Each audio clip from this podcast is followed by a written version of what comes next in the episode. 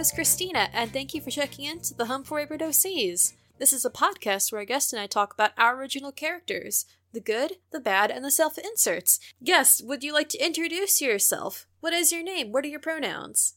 Hi, I am Hailey. I go by Sleepy Hailey basically everywhere. Pronouns she, her. Awesome. And how are you doing today? I am doing pretty good. Yourself? Good. I am doing well. Uh, I am excited for tonight as we are recording because my friends and I are having soup night. Soup night. We're, we are we are all going to make soup, and we're all vaccinated and boosted, and we've all been masking everywhere. So we're going to have a nice night where everyone's bringing some soup, and we're all going to sample soup. That sounds like a thrilling evening. it, it's gonna it's gonna be very fun. Yeah. One of my friends is uh mentioned that she is going to be bringing she's going to be making soup prize. She didn't have anything planned. That's terrible and wonderful. I I applaud. Mm-hmm, mm-hmm. Yeah. But we're not here today to talk about soup, unless we are. uh, not entirely. No. Who are we going to be talking about today, Hailey? We are going to be talking about the main character in a series of prose stories I'm doing with my friend that's called Cowboy Witch and the Wicked West. Excellent. Excellent. And if I may, may I read the pitch that you sent in for Cowboy Witch? Oh my, sure. I can't remember what I wrote, but go ahead. It's it's very iconic and concise, and it's a good example of a pitch. Cowboy Witch is a witch who is a cowboy. She hunts monsters, cryptids, evil wizards, etc., as she roams the Wicked West on her horse possessed broom looking for adventure. Iconic. Thank you. Uh, geez, when you put it that way, it actually sounds like an interesting idea. Hey, hey, we don't talk bad about our st- about our OCs on this podcast. okay, okay, I know. we we we look at them. We look at them critically. Mm-hmm. We we we address what needs to be addressed, but we don't put ourselves down. Yeah, self-deprecating humor is bad for everyone and should not be used just in general, but also in a yes, podcast yeah, it, that's about positivity on. Yeah, it's a habit that I myself am trying to break. Same, hard same. Okay, so where would you like to start with Cowboy Witch? We have a couple of options. Um, we can start with how you came up with them as a character. Um, or if you would rather, we can go into kind of the I guess like the backstory and pre-production and like their story in general. Which would you like to do? I think talking about the conception of the characters fun will be a fun start because it's based on the most powerful motivator, spite. Excellent. Let's do it. So, okay. This all kind of started um, a little over a year ago which is wild to think it was only that long ago, considering all the stuff we have written out. But um, time, time is meaningless. time doesn't exist anymore. No, no. I might wake up and it's three years ago. But um, yeah, back in October of 2020, there was an anime premiered that was called The Wandering Witch. Oh, okay. And when we first watched it, we really liked the first episode. We were really interested in where it was going to go conceptually. Like, I w- I'm a fan of Kino's Journey, so I thought it was going to be like that, but also magic therein. Yeah. And um, it was kind of that, except not really interesting, and very quickly went into subject matter that wasn't pleasant. Oh, no. And also, That's the worst. It also really disappointed uh, me and my friend because what we were hoping on was because like the first episode or first two episodes introduces witches in like other areas that have their own kind of witchy customs. And we were hoping for like Mhm. different countries with different kinds of witches. And one of the things my friend, who is a big fan of westerns, was kind of low key hoping for was like a cowboy witch. Yeah, yeah, why not? Exactly. And none of this happened. Instead, we got terrible things. uh, Ain't that Yeah. the way? Ain't that the way? ain't that the way? So, um, we were talking afterwards, and we're like, well, you know, you does art and character design. I write stories, so what if we did a cowboy witch? Yes. And so they did the first initial character design, which you can find online, which was listed as unnamed OC Cowboy Witch, which will be hilarious in a minute. But yeah. um, yeah, we just started spitballing kinds of lore things about the character, how we'd want the character to be, Yeah, yeah. just kind of going back and forth. But what's funny about how the initial post was unnamed unnamed OC Cowboy Witch was we really went back and forth onto what to name this character.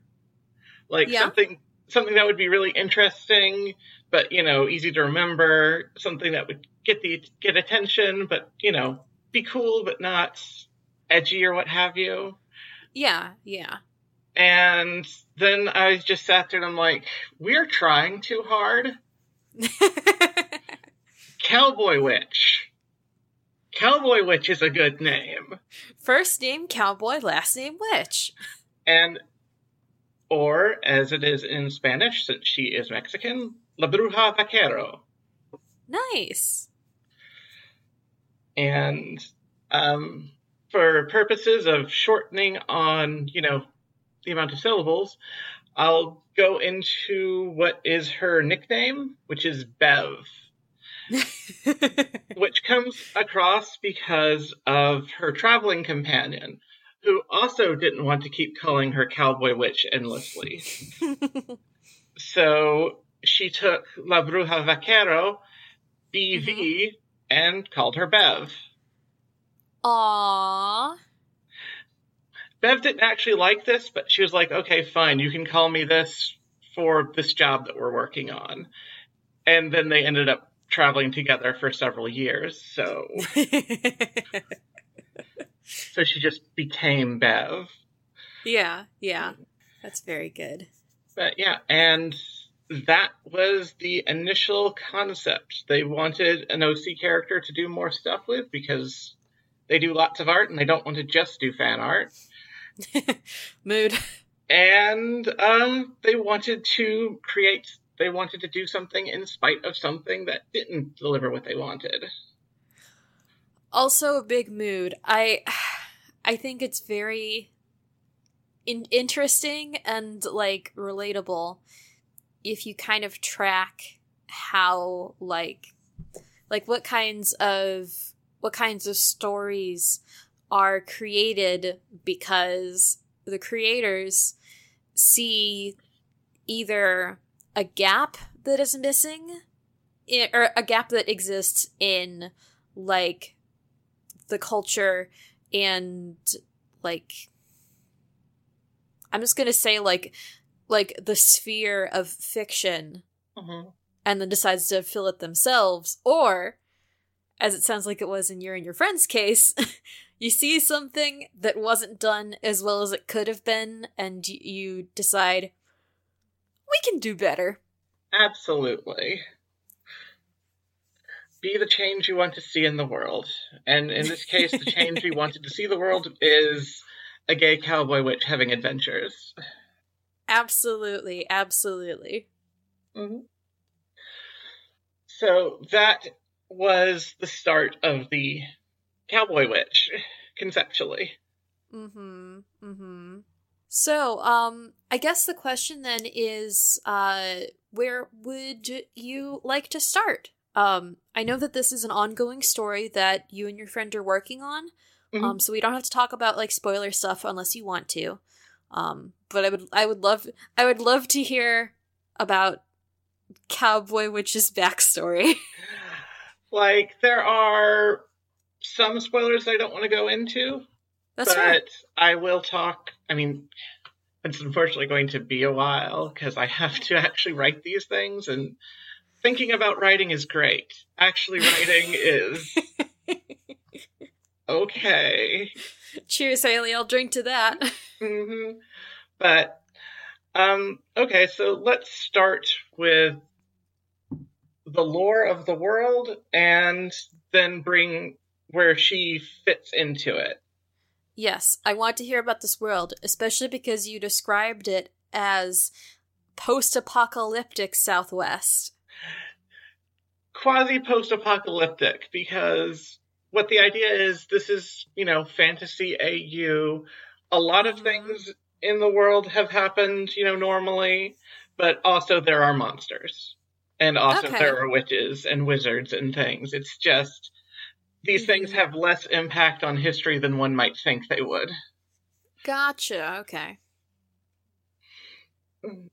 and in this within this world at some point in the past maybe like a little over a hundred years before the story started things Mhm. started to get weird in the american northwest and, or southwest and northern mexico Okay.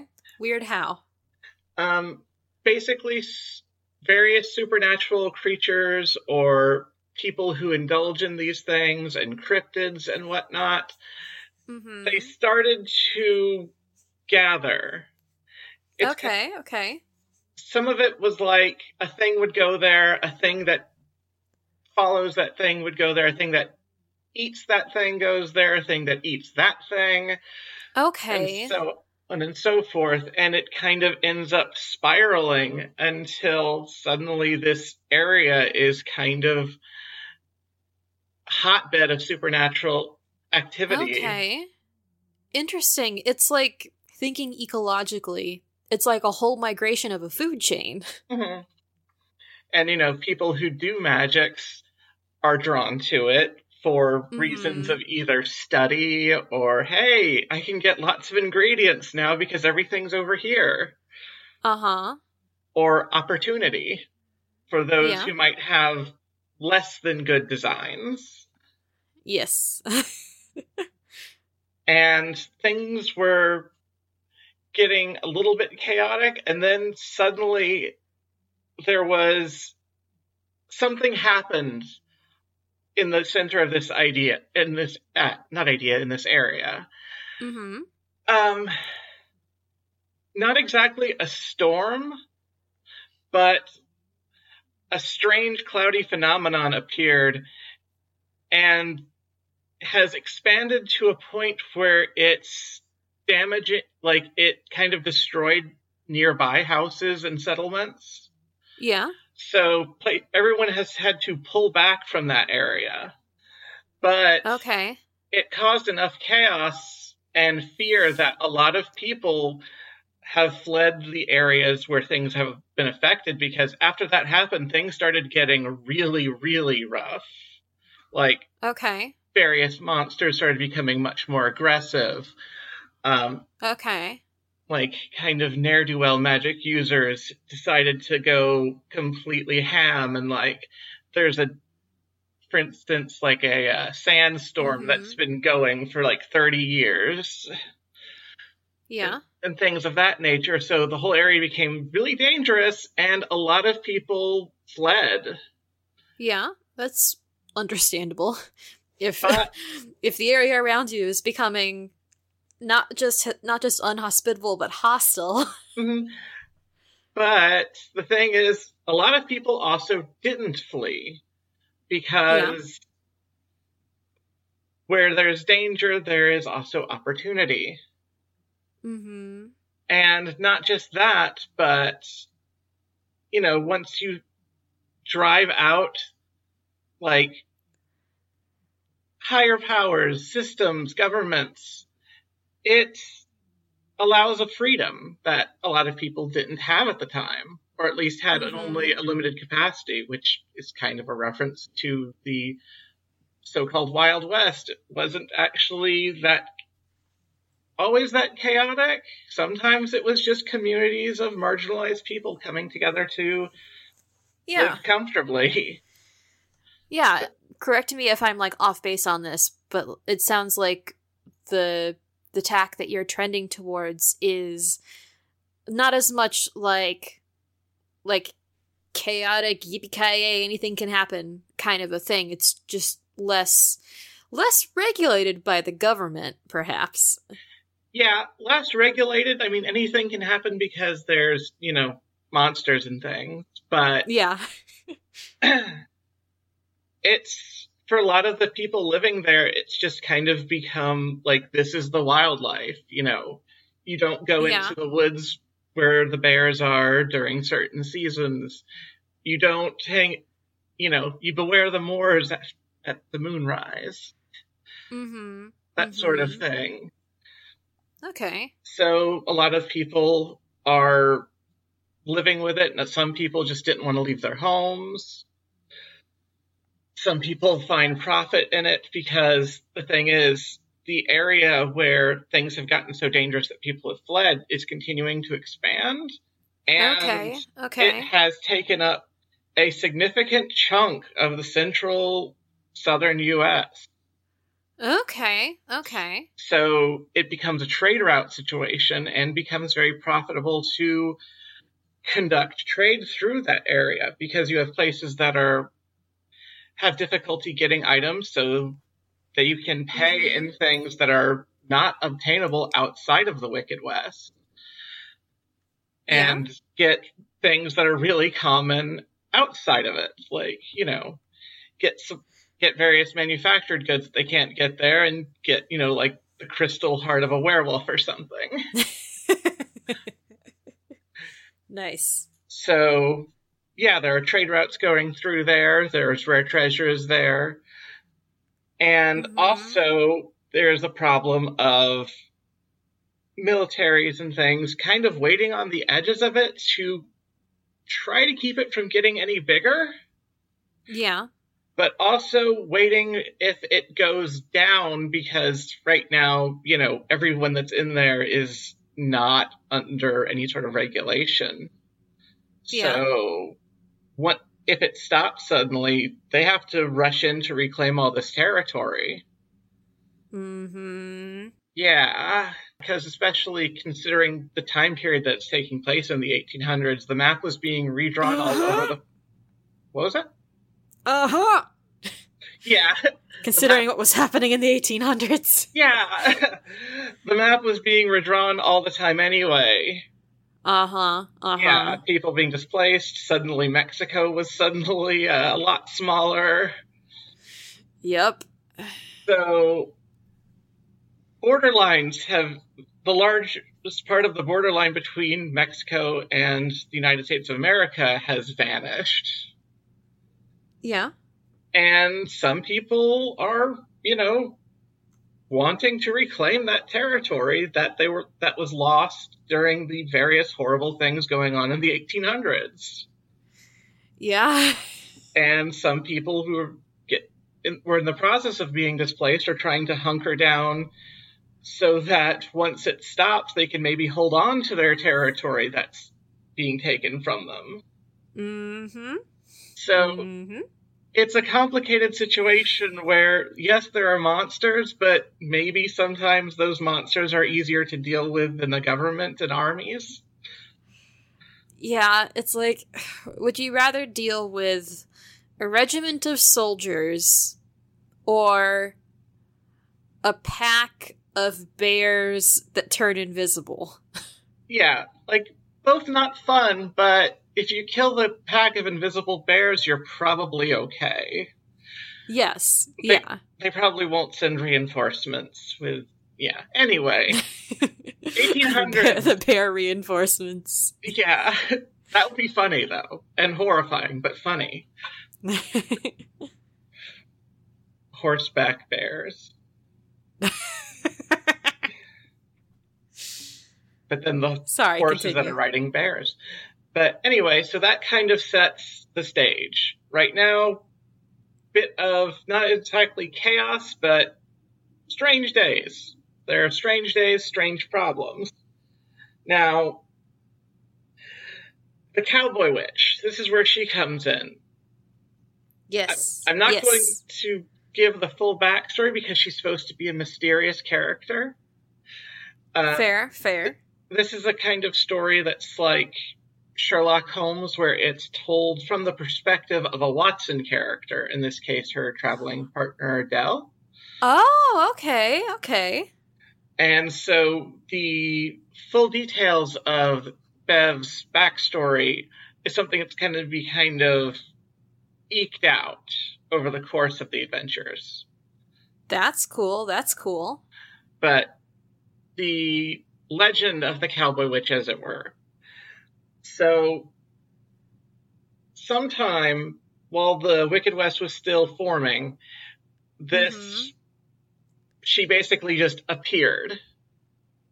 Suddenly, there was a witch running around with a six shooter in one holster and a wand in another holster and a riding a broom that has a little metal horse's head on the front of it that whinnies and snorts. Oh, I love that. Yeah, and she goes around kind of dealing with problems for a fee. Mm-hmm. And she's generally considered reliable on this. Nice. Which is good, but also most places still don't want a witch in their town. So it's kind of Aww. like, yeah, yeah, it's not, you know, super great. So yeah. basically, people will be like, hey, we have this problem. Can you take care of it? And then immediately leave. Boo. Yeah. So. We, on- we only, we're only okay with you being in our town when you're taking care of a problem for us. Now, it's not are, great.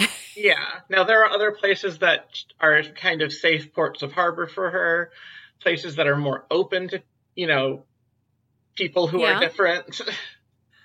yes. oh, because she is very different. Like she is the witchiest. Like she looks very stereotypically like a witch. She has kind of she does, yeah. Long, thin limbs, very long, thin fingers. She's palish, kind of green, or like she's pale and kind of greenish looking. She's mm-hmm. got an enormous witch's hat that the point of it flaps behind her, so it kind of looks like a Stetson if you're looking at it from straight up front. But then you're like, oh wait, there's this. It's a it's a witch's hat. The point's just dangling. yeah, uh, yeah. So and like she has red eyes. She doesn't blend in. Uh huh. But um, there are also things where so she'll show up when there's trouble, like people post like, "Hey, SOS, we need some help with the situation. We're willing to pay." Or like she'll kind of show up and bump into people where trouble is just starting, but also sometimes she'll show up before the trouble starts, which has some people suspicious of her as like, is she bringing this with her? Is she causing this and trying to collect you know, payment on a problem that she creates. Because that's something that was done mm-hmm. a lot. yeah. In real life. yeah, make the problem, then make the solution. Charge for it.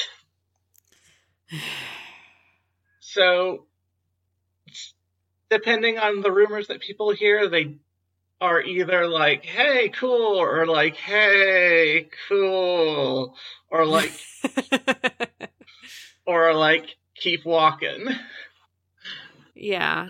And yeah, so that's kind of her legend. She goes, just kind of roams around. Like, she wasn't initially re- even really in the Wicked West. She moved up through Mexico to the north and kind of skirted around the Wicked West as it was growing. Okay. It's only once the story begins that she really goes into the Wicked West because she is prompted to by her traveling partner Dell. Because to go a bit into her, because mm-hmm. it's her story as well, like they're you know, co-stars. Yes, yes. And um, so Dell lived in a town that was a major trade post. It was a big, safe place from entering or exiting one end of the Wicked West. Okay, okay. So, like, in the sense of, like, the. I'm gonna call it the boundary of what I have just noted down here is the mysterious maelstrom. Like, it's a little bit more set around um, Dell's hometown. Yeah, like, there are two main entrances and exits. One's more around. One's more in like uh, Louisiana, and one is kind of towards a mount towards the mountainous area in the west, Mm-hmm. where there is kind of a passage, and that was where her town was. Uh, I'm probably not going to pronounce this correctly because even though I'm writing this down, I'm not a native speaker. Uh, Camino al um, I believe, roughly translates like road to heaven. Yeah, yeah.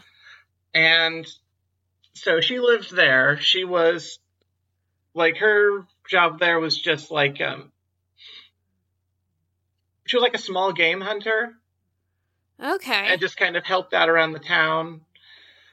And what happens is one day like they're generally protected, like they have a wall around their town, like they know how to fight monsters. They've had these tradition religious traditions that give them a good Mhm. idea on how to properly deal with these things. Like they bury their dead in iron coffins with a stake in their heart just in case. yeah.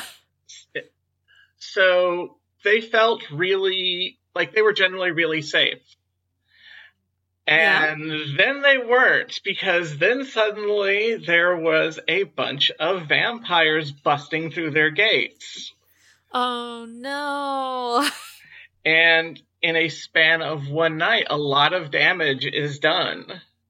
Like, they lose a lot of people. Some of them were disappeared by the vampires, a lot of them were just outright killed on the ground. Yeah. And, like, the next morning, people are really worried. Like, they have mercenaries throughout the throughout this time because especially during the winter trade slows down because mountains a lot of Mhm. snow so Yeah. Don't want They- any Donner parties. Exactly. So they tend to hire some people to stay, like a lot of mercenaries to stay in over the winter to keep the town safe in case someone gets some bright idea. okay. That's very sensible of them. Yeah. And the thing is, though, now that the area's been devastated, now that their town's been like really, really heavy hit by a bunch of vampires, these Yes. mercenaries are like, this is more than I signed on for. So they're Oh plan- no. So like they're planning to flee and it's going to leave the town unprotected and the vampires are going to come back the next night and they're just going to get rolled over. Oh no. And it's during this morning where they're trying to gather up their dead to put stakes in their heart and put them in the iron coffins to Yeah. keep them from coming back. Like Dell is basically putting a stake in her best friend's heart Oh When- no. Honey. when in strolls this big lanky weirdo in a giant witch's hat. She just kind of walks past everyone, muttering to herself. And it's like, what? This really isn't the time. Like, one of the mercenaries that are more trusted stops her. It's like, takes one look at her. It's like, look, you're either a witch or diseased. Either way, you just need to keep walking. yeah, yeah. Otherwise, we're going to push you out. And she just walks past them. Like, she's not interested at all in these people Mm-hmm. until, like, Dell, like, more directly confronts her in a way that feels more like a, like, feels more like an actual challenge. Like, she got the, I guess, Bev got the impression from this guy that it was a bit of bluster going on. Yeah. And when meeting that, she actually responds because she doesn't want to talk deal with anyone who she doesn't feel has any actual authority in the town. and while she, she's here to speak to your manager, yeah, but like not in a bad way. yeah, and while Dell isn't like actually a politician or anything, she is a person that the other people in the town look up to.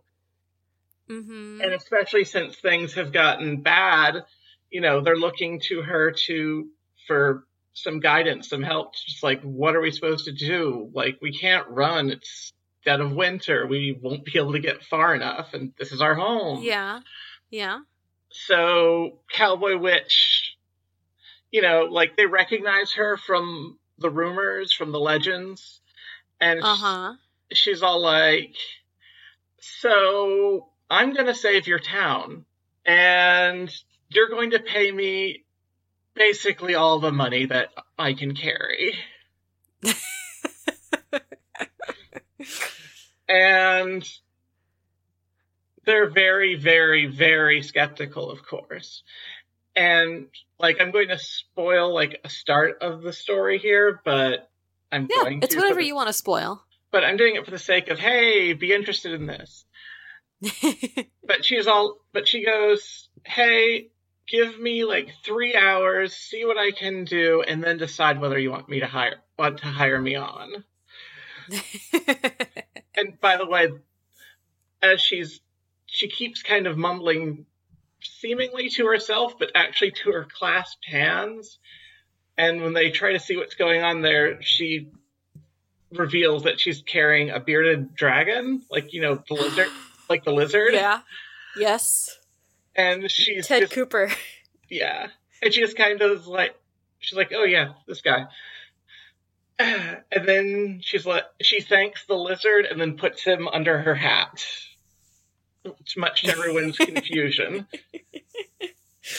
And then they're like, okay, we'll give you three hours. After that, if we're not impressed, you're leaving. We have a problem to de- actually deal with. And then Yeah. Cowboy Witch proceeds to not really do anything. She, you know, goes around, chats with people, uh, gets a bit flirty, finds a nice lady. And Yeah. that's not exactly appreciated because it's a very uh, traditional Catholic town. Ah, it is.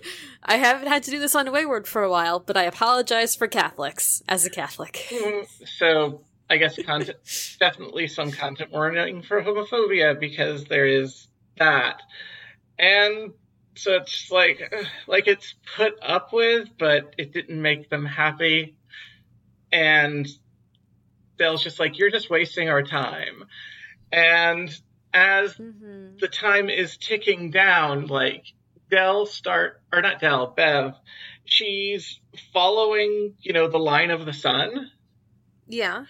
and she's going in the direction where she was staring at when she came into town. Yeah.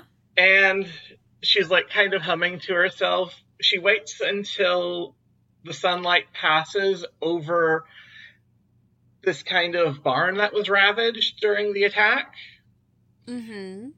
she pulls up a tarp that was hidden under sand, under like dirt, and finding like a secret door, throws it open, Oh. and the sunlight streams in, killing dozens of vampires.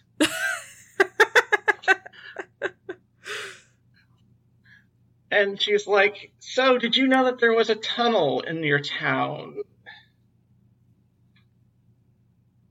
And this is, you know, both horrifying because one, there's a tunnel in this town, and two, that was someone's barn. Someone knew about this. Someone in the town oh, has, no. you know, betrayed it to vampires. yeah. So, yeah, needless to say, they're interested in what she can do for them now. because at least how she presents it was she was using her bearded dragon to do a kind of dowsing. I'm sorry, that's delightful. Whether she's telling the truth or not, or messing with them, who can say? She is like, Mhm. like they're like that. Uh, I'll kind of switch between she and they for Bev because their pronouns are she, she, they. Mm-hmm. Mm-hmm. But so they're able to like they're like, hey, this is where the tunnel leads. Is there anything in this direction where they might be congregated, like where they might be coming from? and Dell's like, yeah, there's actually a military base during the Mexican American War where Yeah. when they tried to push us out, but no.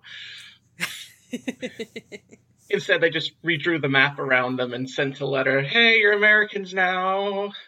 Keep trading with us. And so Dell has the rest of the town to forti- go fortify themselves, you know. uh-huh. and she uh-huh. goes with Bev to try to find the root of this and end it before nightfall. Yeah. And I'm not going to go into super detail what happens there, but they go there, they do find the source of the vampire problem, and they put an end to it. All, the, Uh-huh. all the while kind of bickering, but also developing a sort of back and forth rapport.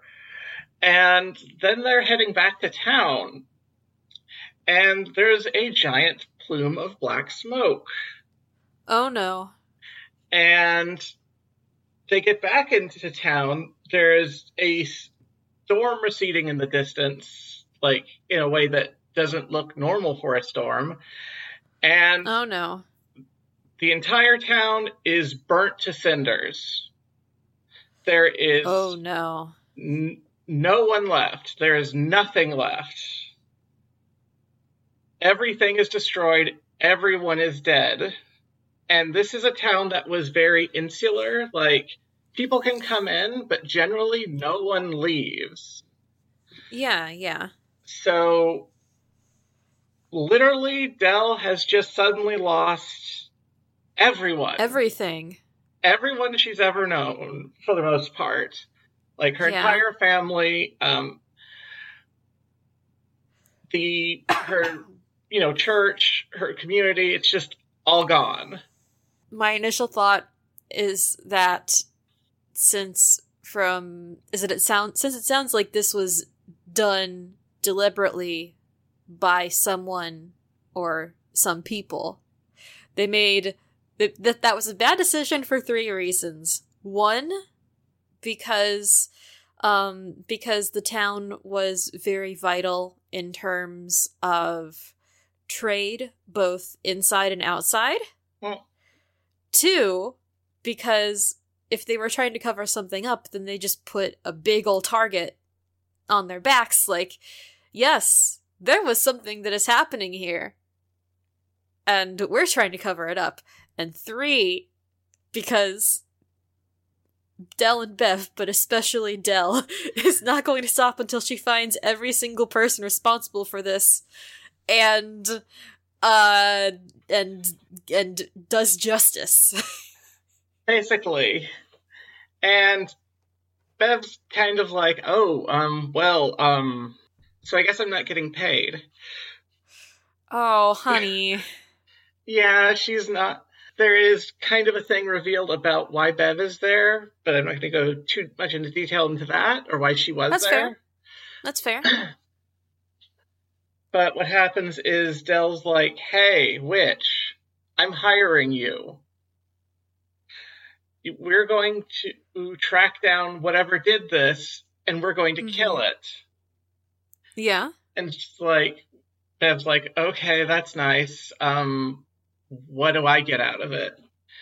And Dell's like, I think she basically just had like a couple of coins. It's like, this is all of the money in the town. and you will get a partner. I know what I'm doing. I know how to fight monsters, but most importantly, you will get someone who actually knows how to talk to people. because Bev kind of like if they were to have do the meme T-shirts, I, would have the shirt that says "I get us into trouble," and Dell would say "I get us out of trouble." but also on top of that, it was a trader town, and Dell uh-huh. talked to all of the traders that passed through, so she actually knows all of the towns vicariously. She knows hmm who's in charge there. She knows the kinds of things that are going on in the town. She actually knows the roads, you know. Whereas Bev, who had been trying to avoid going into the Wicked Witch, or not Wicked Witch, the Wicked West, does not know Uh-huh. these things. So Yeah. between the- it sounds like it's a good partnership. Yeah. And Bev ultimately agrees to this. But the thing is, they have extremely little to go on. The entire town was, like, completely burnt. Like, metal was melted. Yeah. Even. Like, there was barely bones left. Oh and- no. And there was a weird storm that was receding. That's all they have to go on.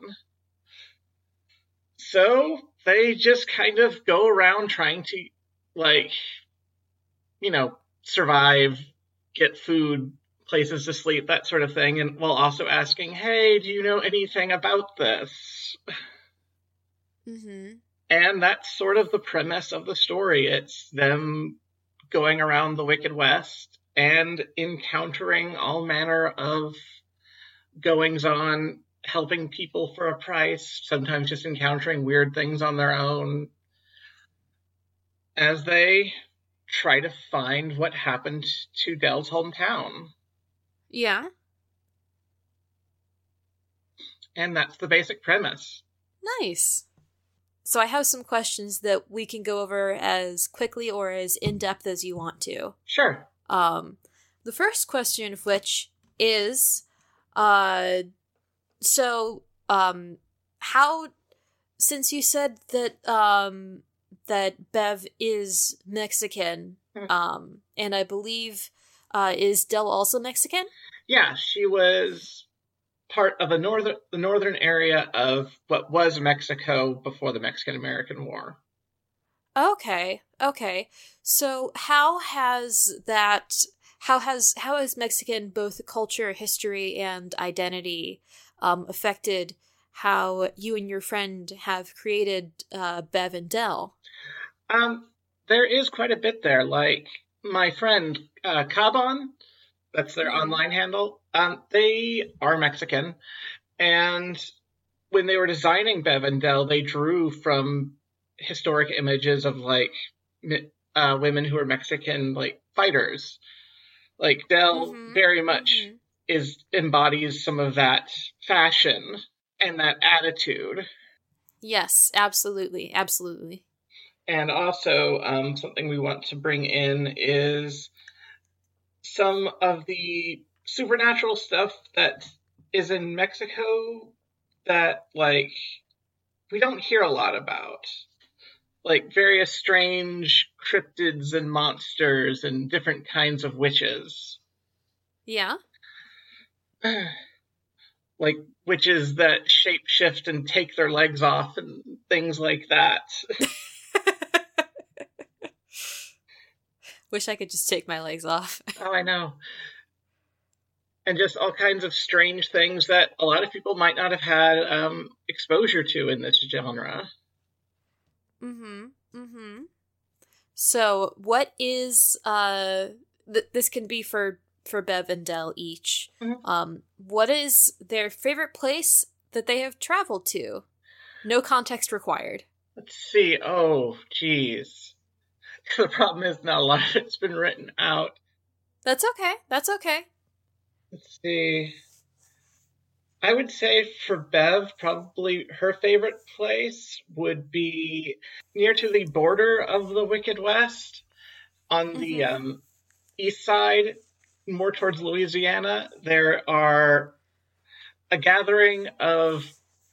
It's like a kind of more supernatural friendly town. There's a lot of Mm-hmm. witches there that she knows because there are covens, but also members of the covens will, you know, go out on their own. Yeah. Like a bit of backstory on Bev, one that's not a spoiler because it's part of the story, is she used to be in a coven. She is not in the coven anymore, and as far as anyone knows, the coven she was in doesn't exist anymore. Ah, okay. Okay. But yeah. I'm curious about whether that's because she outlived it or it was dissolved or something else happened. That is You don't have to answer that. that is a question. That is a question indeed. but yeah, in this town there's just a lot of people that she actually recognizes that recognizes her and Mhm. Bev's the kind of person where they have a lot of casual romantic partners. Okay.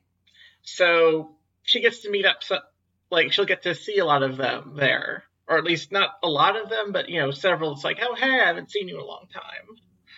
Yeah, yeah. Let's see. As for Dell, I don't have any sort of name for this place, but That's okay. She will come across a town that reminds her of her own. So it's kind of very bittersweet. hmm Like it just kind of like the not in structure or how the culture exactly was, but just the kind of insular nature, everyone knows everyone, that sort of thing, and it's relatively safe. And she'll be tempted to kind of be like, uh, maybe I should give up on this. Maybe I should, like, Settle, put down roots again. yeah, settle down, have a life, not just be chasing after this thing. This thing or these Mhm. people or whoever it is. So that will be something that's a temptation. I would say, um, for me, one of the more interesting locations that I've been working on is Mm-hmm. it's an area where I mentioned that there's been a sandstorm going on for like 30 years Yeah, yeah. that's you know miles big and hmm there was an you know a pretty successful town that was in there that got buried but rather than everyone dying or fleeing they kind of fortified all of their buildings and made a series of tunnels going underneath the town so Yeah. now everyone now the front door is the basement door and they just have adapted to live like this. There are gates like on the edges of the sandstorm for coming in and for coming out. There are hotels, you know, like saloons. Yeah. People just have homes there. They have little like underground farm areas. And hmm it's just an example of people adapting in such a strange environment because people do adapt in strange environments. Nice. That sounds very cool too. Oh, also there are monsters running around in the sandstorm. Of course there are. Of course there are. Of I've course. played Legend of Zelda. Exactly. Don't go I've played Pokemon. exactly. There are terrible things skittering around in the sand. Don't go in there. You won't come back. Okay. um so this you don't have to answer this is another question that you don't have to answer unless you want to. Is there going to be romance between Bev and Dell? Oh, that is a question. Um I will say they're slow burn. like a big thing Slow burn to something. slow burn to something. Like I would say where they are at for the, the large part of the story is they are friends with plausible deniability. Plausible deniability about being friends or about there being anything else going on? plausible deniability about being friends. ah, gotcha. Yeah, like Bell's like, I'm just working with her, and Bev's like, oh no, she's kind like she's my you know my traveling partner, and also um, if anything happens, I'll leave her behind. It's fine. Bev doesn't really have object permanence for people. she turns around and closes her eyes and then opens her eyes and is like, wait, where'd she go? But yeah, like she can care about people, and then like as soon as she's away from them, she'll just like entirely forget unless someone asks. Unless someone asks. Oh, honey. Which, yeah. So, but um, a part of Dell's story is has to do with how she was brought up, like Mm-hmm. her faith and her like person, like the culture of just her town, and Yeah. because you know when you're raised in a small town and your church, or not just a small town, but just in one area, your church is your Mm-hmm. is the religion. If you go to somewhere else, uh, the church is going to be not the same. It's not. They're not going to sing the hymns the same way. They're not going to be praying the same Mhm. way. So Mhm. it's Mhm. it's not. It's the it's kind of the same thing, but it's not. But she's also the only person left. Yeah. Yeah. So it's a question of her trying to reconcile that, where she can't have, like, she can't have her faith be as rigidly as she was used to it. It has to adapt, otherwise, it's just going. Otherwise, she's basically just not going to have any faith to, or like have any way to actually participate in it. Mm-hmm. If your faith cannot be adapted to changing, or if if your faith is not flexible to accept different circumstances and to uh, adapt to changes in society and culture, then your faith is going to break and splinter, and also your religion will do the same thing. Exactly. And add to that, like, you know, the bigotries she was raised up with. Like, she's now traveling with a witch. That's Mhm. kind of not, Heretical.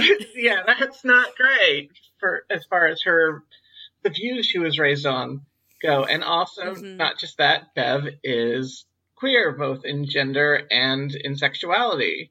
And a lot of people she knows is que- you know, they're queer.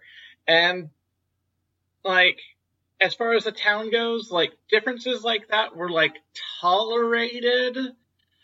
Like witches weren't. That sort of thing isn't. But like difference in faith, like people's lifestyles different, but there's a difference between tolerating it and living with it. Uh huh. So she's going to have to confront some things about that.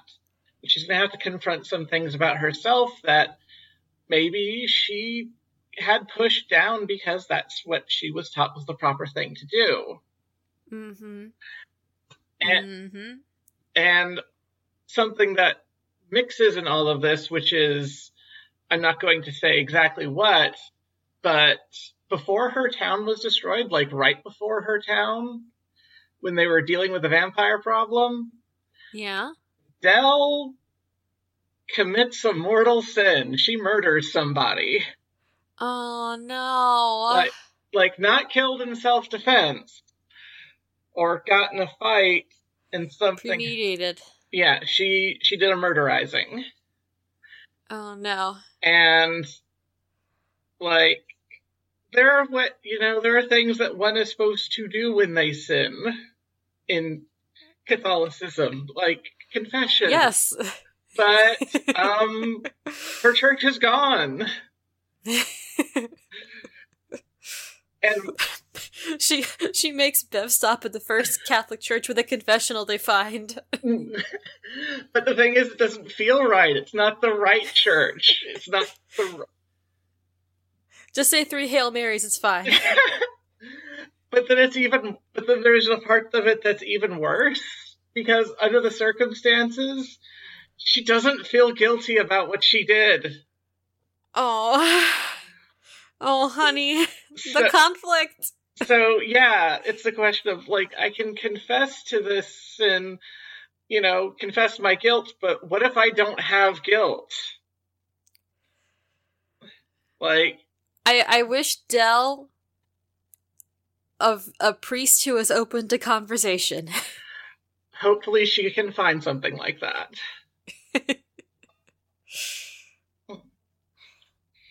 but yeah.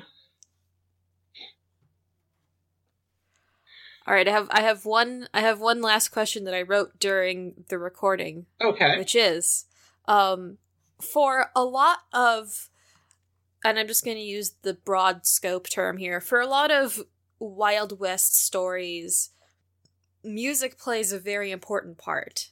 I am curious if music has affected uh, uh, your and hold up, let me get of if music has affected uh, your and Kaban's uh, creation of the story, affected or influenced.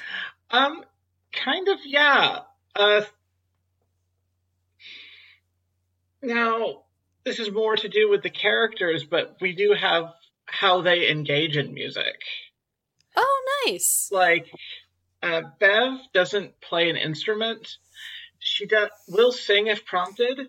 She sings mm-hmm. like a cat being strangled, and if you try to stop her, she will start singing louder. uh, Dell has an alright voice, but where she really like did good music was she plays the guitar. Ooh, okay. But this is also going to be a sad thing because her guitar was destroyed when her town was destroyed. And now, oh no. And now the idea of playing music just kind of makes her think about, you know, playing for her family and friends who are all gone. Yeah. So it'll be a while before she picks up the guitar again. I kind of want Bev to steal her guitar. she probably would. She, she probably would, and yeah. Also, there's a difference between the two of them when it comes to engaging just in listening to music. Like, mm-hmm. Bev likes, she doesn't like to dance by herself, and she's a weirdo, yeah. so she's often just kind of likes to chill out and vibe to the music. Yeah, yeah. Dell loves to dance. She loves to dance. She loves to dance flashy. She likes to just kind of really go all out. The more energetic, the better. And if she has a mm-hmm. dance partner, she will do everything she can to outdo them. I'm sure at no point Bev and Dell will end up dancing together. Aw, yeah, because uh, I think Kaban had did some art of the two of them dancing, which is very cool. And when I say both in oh, go ahead in traditional Mexican costume, so oh, yeah. cool. Oh yeah, not costume or outfits. Yeah, traditional Mexican. Yes, outfits. Outfit is the correct term. yeah, I mean they're totally going to end up dancing together. That was yeah. Aw. Because of course, because of course. Hmm.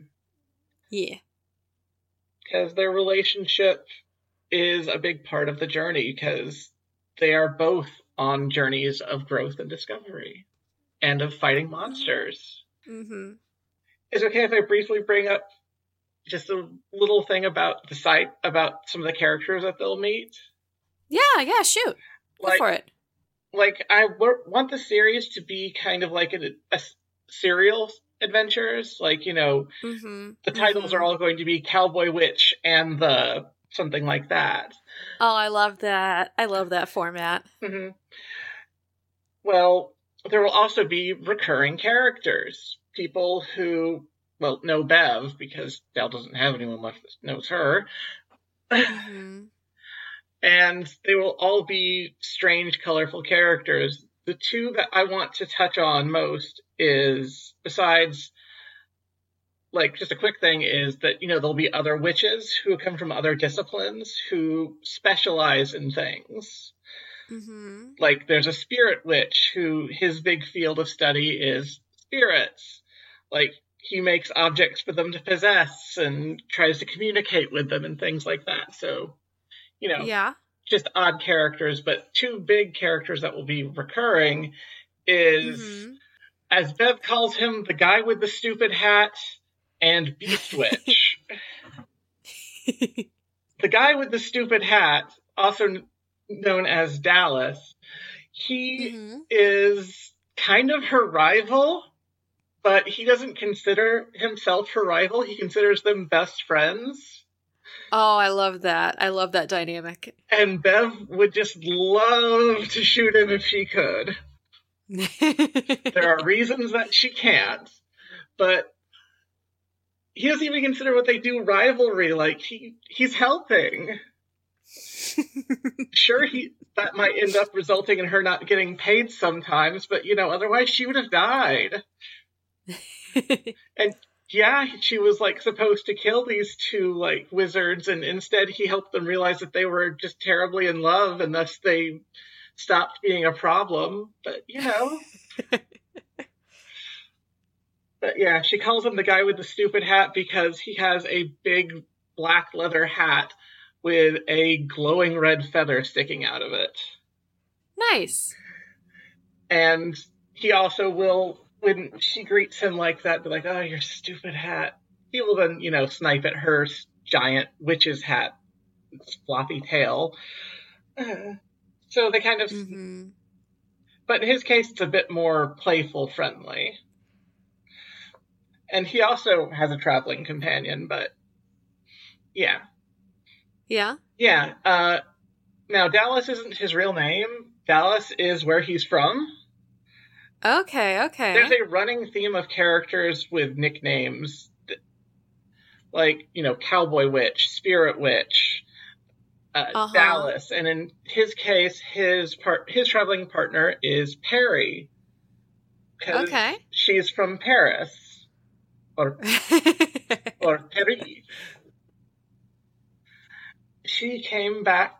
She wanted to, like, she's the daughter of a sort of well to do family. They were a black family that left America, went to France where things were a bit less horrible for black people. Mm. And they had ended up doing rather well for themselves. Like, she's dis- descended from a couple of people, like, from a family like that. And she okay. has heard about the Wicked West. Like, she and decided that she wants some adventure in her life.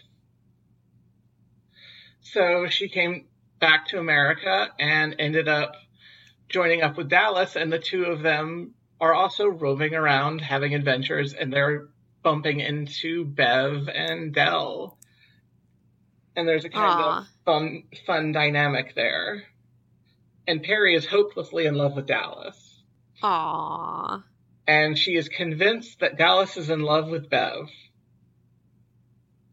Dell finds this hilarious, since Bev is very, very, very gay. uh, but the other reoccurring character is mm-hmm. the Beast Witch. Yes. She is someone who knows Bev. She knows Bev very well. And okay. she does not like Bev.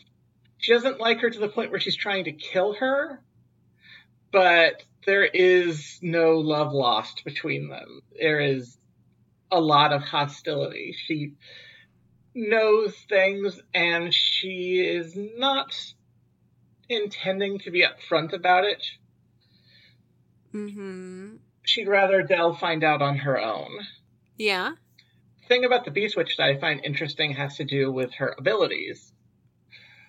Because uh, idea with the witches is there are different philosophies, different things that they study within this, yeah. within this lore, and Beast Witch doesn't fall within that. She has okay traveled amongst so many different ones, learning their different stuff. Because usually it's like the witch can turn into one specific animal or they'll learn how to change parts of their body to, you know, get the abilities of an animal or just to talk to them.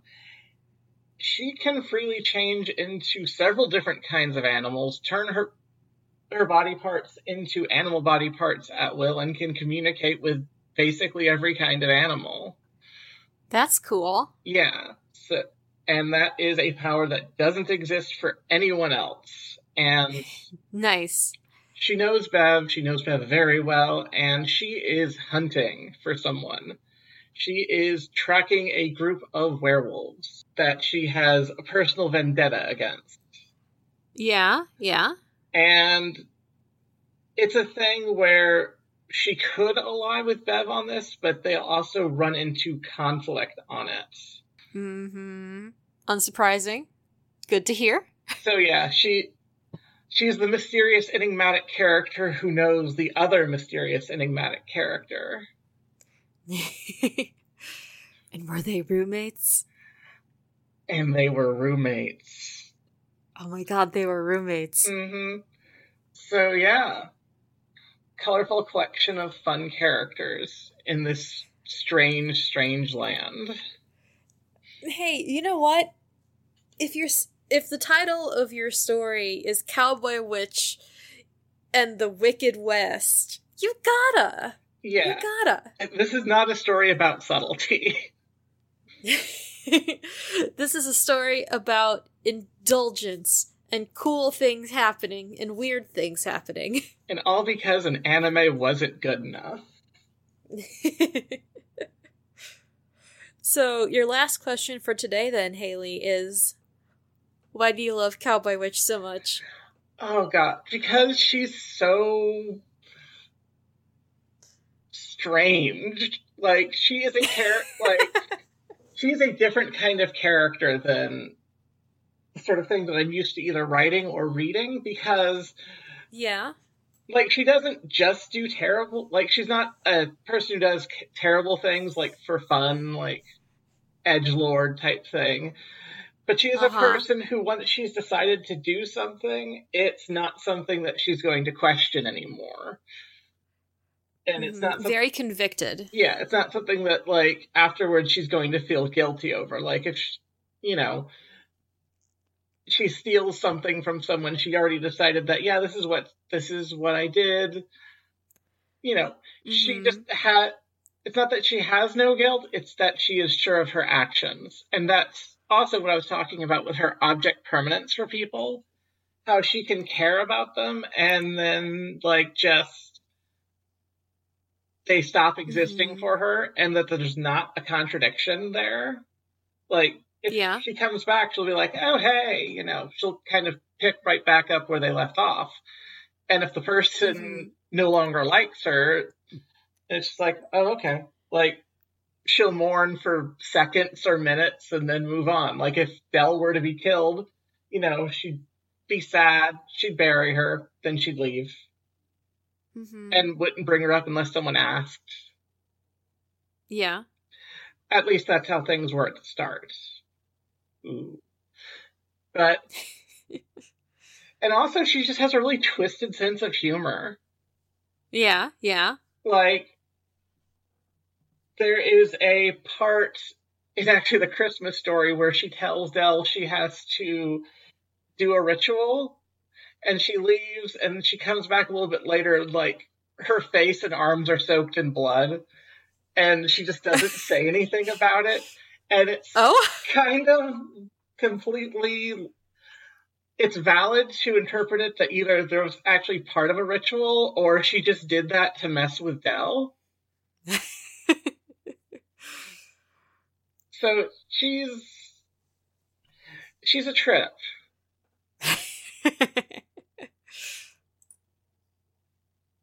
she's a mysterious character who isn't good at everything. Yeah and isn't like she's not afraid of being silly. That's good. Especially when you're in the when you're in the Wicked West, you gotta like like we said, you gotta be silly. Yeah. You gotta have a sense of humor about these sorts of things. Mm-hmm. Mm-hmm.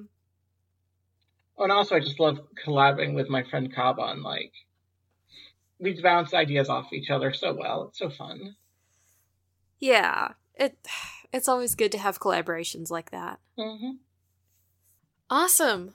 Well, thank you so much, Hailey, for coming on to talk about Cowboy Witch. I loved getting to hear all about them and Dell and their universe and all of these all all of these questions that are going to be answered at some point. Mm-hmm. I just have to write them down. I feel that. hmm So, this is the part of the podcast where uh, you get to tell us where you would like to be found on the internet, and if you have anything that you want to shout out and or promote. All right. Um, I'm Sleepy Hailey pretty much everywhere. Like, uh, on Archive of Our Own, it's Sleepy Hailey, one word. On Tumblr, it's Sleepy Dash Hailey. On Twitter, it's Sleepy, Sleepy underscore Hailey. Um, Mhm. my Twitter and Tumblr are my main social media things, but you're not. You're gonna find a lot of reblogged kaiju fan art. But if you want to engage with me, sometimes I'll talk about other things there. But uh, you'll also find my best friend Kaban and collaborator on Twitter at Kaban Bang. That's K A B A N and B A N G. This is their uh, main art account, well, their main Safer Mhm. Work art account yeah. which also links to their personal account. so you can see their goofy things there too, and their art and all the new Cowboy Witch type stuff that'll pop up there.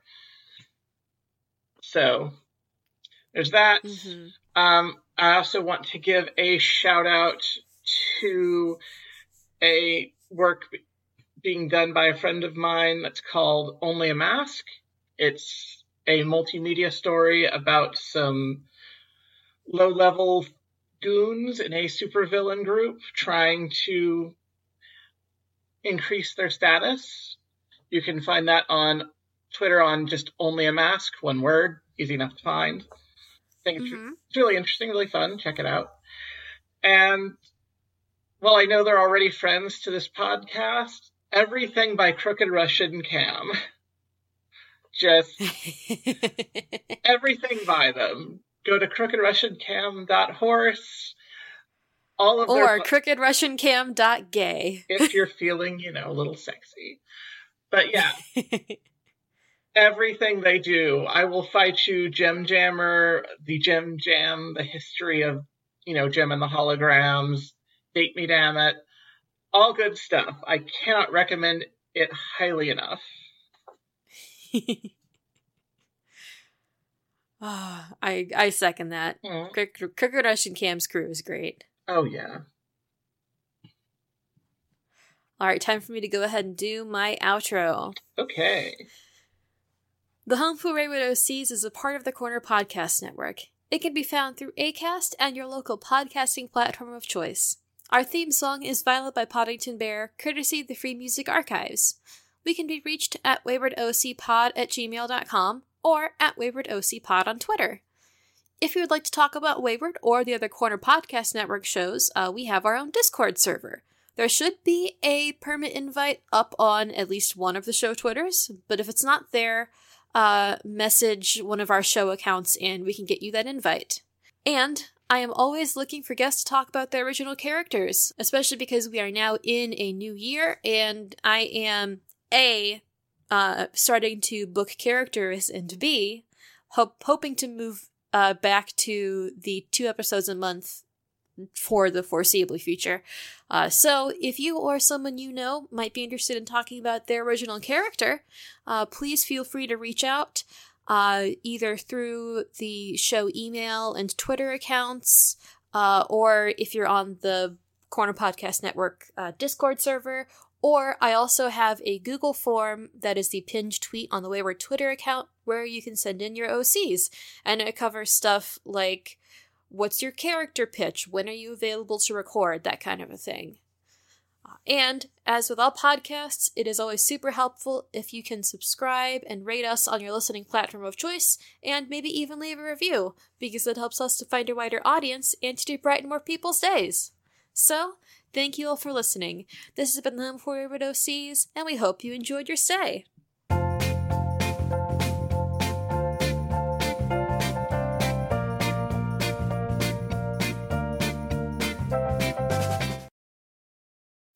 I certainly hope so. Because, you know, I do. Oh, and we have we have a guest in the recording because my cat has decided to join me in my office. Cats make the best co hosts. Right up there with dogs, who are also the best co hosts.